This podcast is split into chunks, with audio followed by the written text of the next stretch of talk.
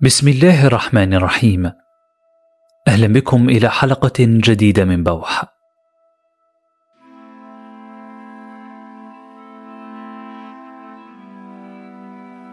ان النفس الحزينه المتالمه تجد راحه بانضمامها إلى نفس أخرى تماثلها بالشعور وتشاركها بالاحساس مثلما يستانس الغريب بالغريب في ارض بعيده عن وطنهما فالقلوب التي تدنيها أوجاع الكآبة بعضها من بعض لا تفرقها بهجة الأفراح ولا بهرجتها. فرابطة الحزن أقوى في النفوس من روابط الغبطة والسرور. هكذا قال جبران.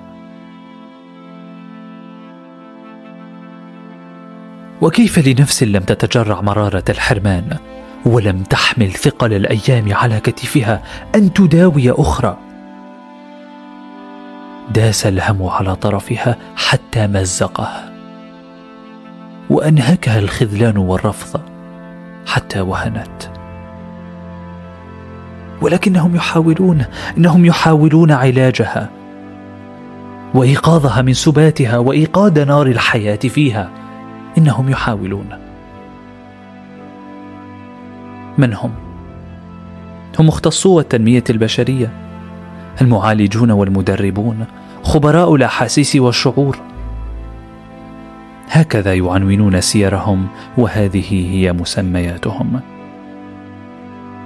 ولكن قبل الحديث عنهم وجب أن نتعرف على مفهوم التنمية البشرية. ما المقصود بها؟ ومتى بدأت؟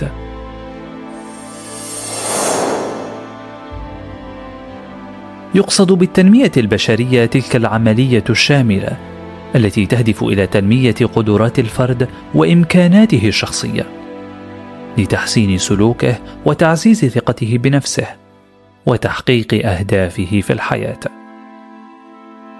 ويرجح البعض إلى أن التنمية البشرية بدأت منذ بداية خلق الإنسان فهو يسعى منذ ولادته لتعلم أشياء جديدة ولتطوير نفسه وتحسين حياته ومحيطه.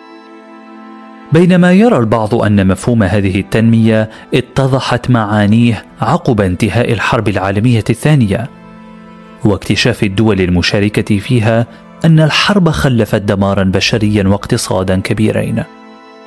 لا نجد الاختلاف فقط في تاريخ التنمية البشرية بل في تصنيفها ومدى صدق من يمتهنونها وحجم التغيير الذي تحدثه في نفوس الناس إن أحدثت تغييرا أصلا.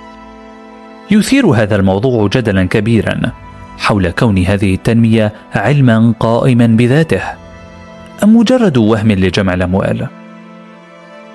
التنمية البشرية هي عبارة عن مجموعة من القوانين والمهارات هكذا يصنفها أحد روادها. فلا يجب أن نقوم بتصنيفها ضمن موسوعات العلوم ذلك لأن العلم يحتاج إلى أن يخضع للتجربة. والتحليل والاستنتاج والقياس كما يحدث مع بقية العلوم التطبيقية والغير التطبيقية. وبالرغم من ذلك نجد أن من يؤمنون بها وبمن يمتهنونها ليسوا بالقلة القليلة. فمنهم من يؤمن حقا بأن هناك اسدا بداخله وزئير هذا الأسد سيسمع فقط إن دفع لخبير أو خبيرة الإحساس. مبلغا يتراوح ما بين 60 دولار إلى الخمسة ألاف دولار فقط. ملاحظة تم نسخ ولصق فقط من إعلاناتهم عزيزي المستمع. ولكن دعوني أطرح بعض الأسئلة هنا. التي كان من المفروض أن يجيب عنها أحد ضيوفنا ولكنه اعتذر. إن كانت التنمية البشرية هي مجموعة من المهارات والتحفيزات التي بإمكان المرء أن يكتسبها فلماذا كثر مدربو ومدربات الحياة؟ ومعالج الشعور والإحساس والتشافي. بين معقفين هذه مسميات وجدتها على مواقع التواصل. ولماذا اختلط الحابل بالنابل؟ ما بين شخص متعلم ويفقه ما يفعل وما يقول وآخر جائع ماديا. ألا تعتقدون أنه من الواجب أن يكون هناك تنظيم لهذا المجال؟ من قبل الجهات المختصة. لتمحيص هذه الأعمال ولتشديد الرقابه من خلال بحثي وأثناء تحضيري لهذه الحلقة وجدت أن هناك مؤسسات تقوم بتخريج مدربي الحياة ومعالجي الاحساس في أسبوع فقط. نعم في أسبوع صدقوا ذلك. فهل يعقل أن يعالجنا خريج دورة تدريبية مدتها أسبوع؟ بينما الأخصائي النفسي يفني سنوات من حياته. لدراسة هذا المجال؟ ويحضرني سؤال آخر وما اكثرها أسئلتي. كيف بإمكان أي مدرب أن يقنع ويساعد شخصا مر بظروف صعبة؟ كحرب غزة مثلا. أين حشائش الأرض هي بديل اللحم والدجاج؟ أو كيف يعيش الراحة وينسى الهم من دفنته الديون المتراكمة؟ أو المشاكل والضغوطات النفسية المتواصلة حيا؟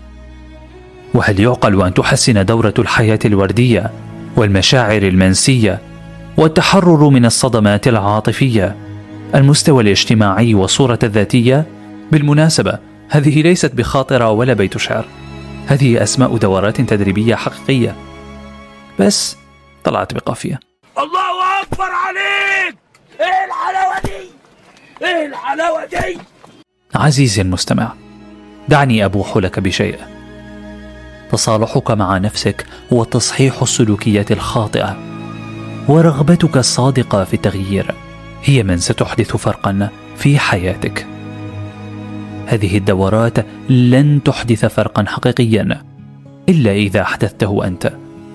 وإن كان إيمانك بنفسك ضعيفا فهي نوع من أنواع خداع الذات وإيهامها بالإيجابية المزيفة فقط.